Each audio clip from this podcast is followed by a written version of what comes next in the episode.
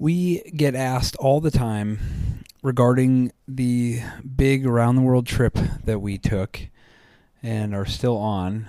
We get asked, you know, how do we do it? How did we pull it off? So today I thought I would pull back the curtain a little bit and explain some of the tools and tricks that we are using to have the trip of a lifetime and perhaps um, it you can get closer than you think. I think any discussion of trying to do extended travel has to include the idea of passive income investments and that's one thing we have been working on for quite a while. And in the States, we like to do real estate. And we actually met a couple from England, and they they like to do all sorts of things. But real estate's kind of one of the arrows in their quiver, so to speak. They do some Bitcoin stuff, and we secretly think maybe they're Bitcoin millionaires or something. Who knows? hopefully they sold when it was sky high.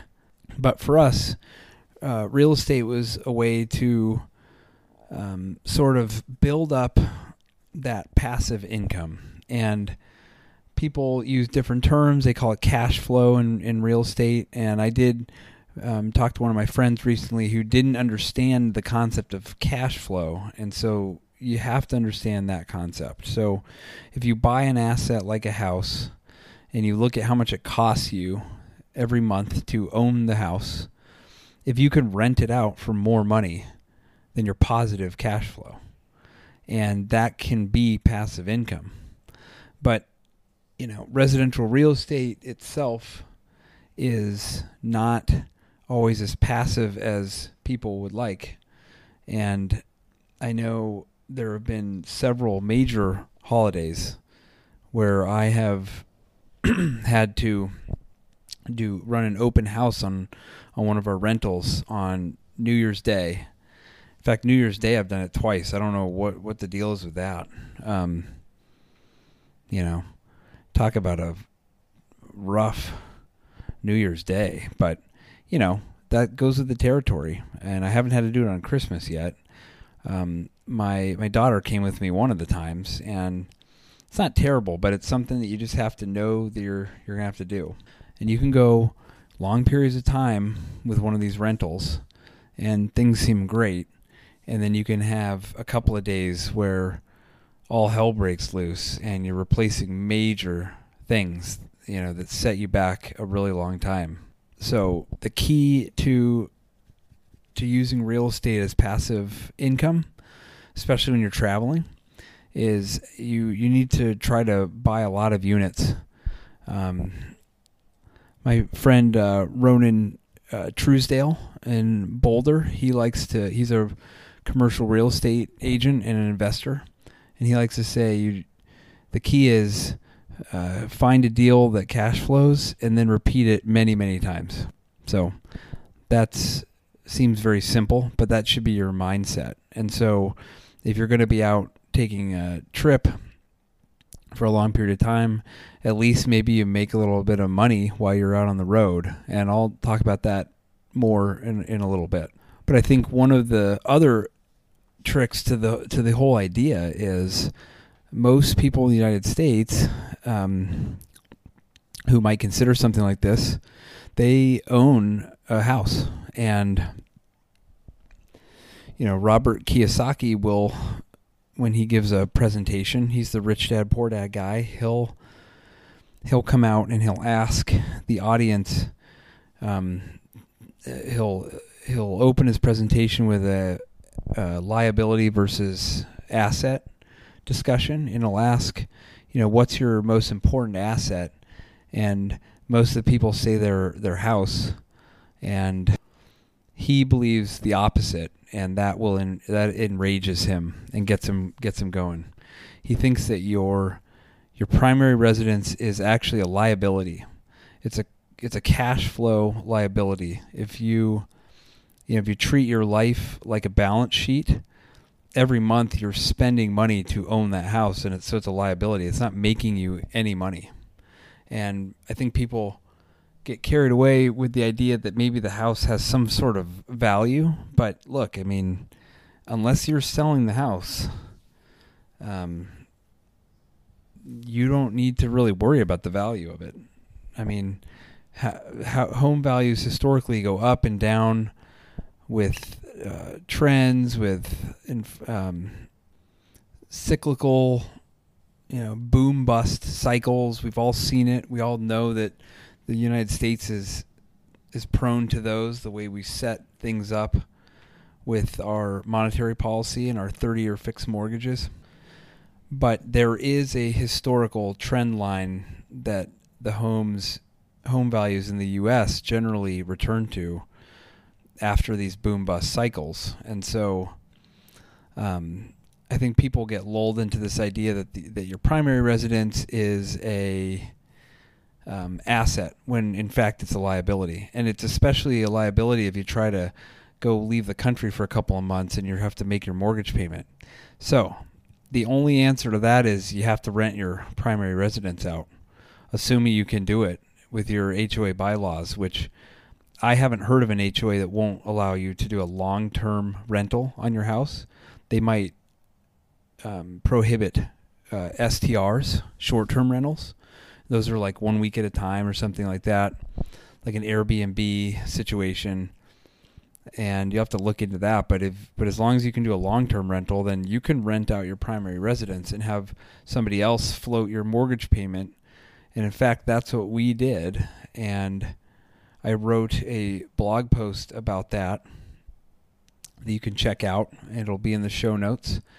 Um, you can be the second person to read it after me, but it gives you some step by step pointers on what it requires to do that. It's not something you do the week before you're going to leave. the number one uh, tip I give, I tell people is that it you got to start early and that's something that uh, my wife's very good at, and we've created some methods over the years because we tend to rent our primary residence out a lot, and that's that really helps us uh, travel and not have that albatross hanging over your head while you're while you're out on the road. But every time we rent our house out um, to go take a trip somewhere, we inevitably say that it's the last time we're going to do it because it's so much work. Inevitably we do it again. And I'm happy to report that it does get easier. And this past time we had to get our house ready for to be gone for an entire year, and um, we did a pretty good job. You know, I've uh, I've never given birth, but it's kind of it's kind of like that. You know, I think it's incredibly painful, but um, w- uh, women still have other children. So you sort of forget it. You know, you forget how bad it was. but renting out your primary residence will give you so much more freedom to uh, to travel, and it comes with its own headaches. But you know, you you need to be very careful screening the tenants of your own house for sure. You know, you don't want to piss your neighbors off. You can you can even let them in on it and tell them, you know, hey, this is what we're going to do. That's what we did this last time. You know, we didn't want them to think we moved or something bad happened anyway, you know, because we're we're pretty good friends with our neighbors. So, um, this is not for everybody because you know we've talked to people that we we say we um, do that and they can't imagine getting their house rent ready, you know, to move all your stuff move the old magazine collections and um, you know in my blog post I talk about some ways to handle that. And you know I'm I'm no um, I'm no monk or anything but trying to be a little less uh, or a little more minimalistic and and try to accumulate less you know stuff over the years. I mean I'm always trying to trend toward that approach. But you know, I like my toys like everyone, so I don't want to be too sanctimonious about that. I love that word, sanctimonious. I feel like I feel like if you use that word sanctimonious, you're being sanctimonious. And then, of course, the other thing is where are you going to travel? You know, if you come to Southeast Asia, for instance, you can probably spend a lot more time out on the road, and so there's that balance that you that you have to have. Um, you know, we uh, we we were in Norway earlier in our trip, Iceland, Norway, and Sweden. The sort of the murderers row of uh, cost of living, and you ain't staying in those places very long. I'm telling you. You know, we couldn't. We had to get out of there pretty quickly. But you know, Southeast Asia is great. Yeah, I don't know what the cost of living is in in Vanuatu. Uh, I haven't been to Mali, West Africa, recently. You know, Tbilisi, Georgia. I mean, that place is probably expensive now for all for all I know. But you know, look into it. Um, we talk to people and read reviews, and sometimes when people say a place is great, they literally just mean it's cheap. It's like that's all that's all they're saying. That's all they're looking for is just like cheap. But you kind of have to enjoy it, and you know the uh, the aging backpacker in me.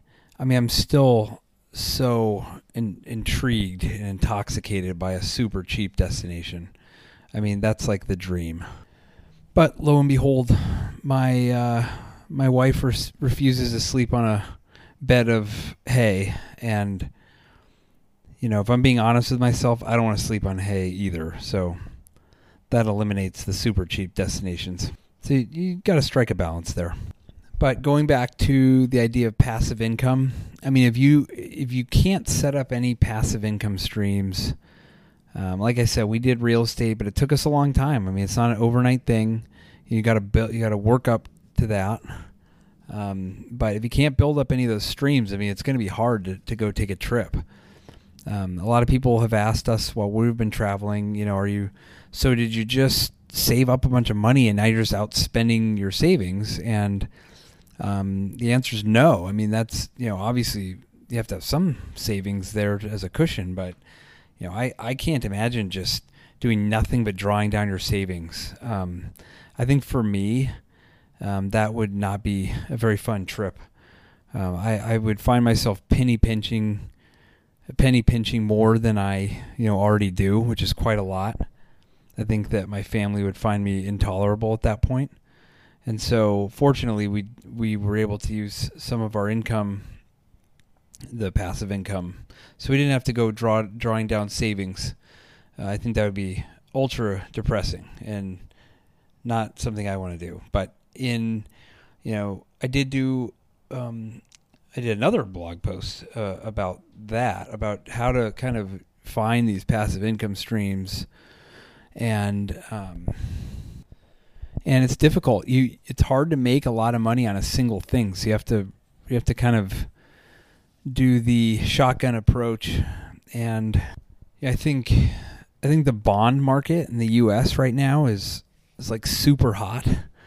Um, that's like the sexy market right now, which is crazy. Um, I think the the U.S. Uh, Treasury webs- website. I was reading it. It crashed recently. That's a that's a big surprise. Government website crashing. Wonder how long it's going to take him to get that back online. Like six months. I may try to dip my toe into into the bond market. I always I had always associated bond bonds with uh, you know old guys in sport coats at you know country clubs, drinking Arnold Arnold Palmer's bond market. It's kind of a kind of musty smelling. Yeah, I've been looking at um, T bills. You know, those are short duration. Anything under a year, I guess, it's called a T bill. So that's interesting. I'll keep you posted on that. There's, um, you know, I was looking at a bank in Singapore that was spitting off. a juicy 3% interest rate. Uh, never pulled the trigger on that. And you got the standard, you know, mutual fund. You got dividends in there. but anything I ever looked at just gave these sobering, minuscule returns.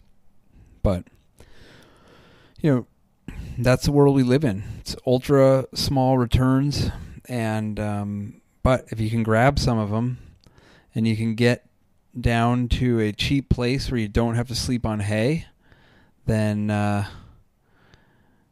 you can uh, travel quite a bit. And I'll keep talking about concepts like this.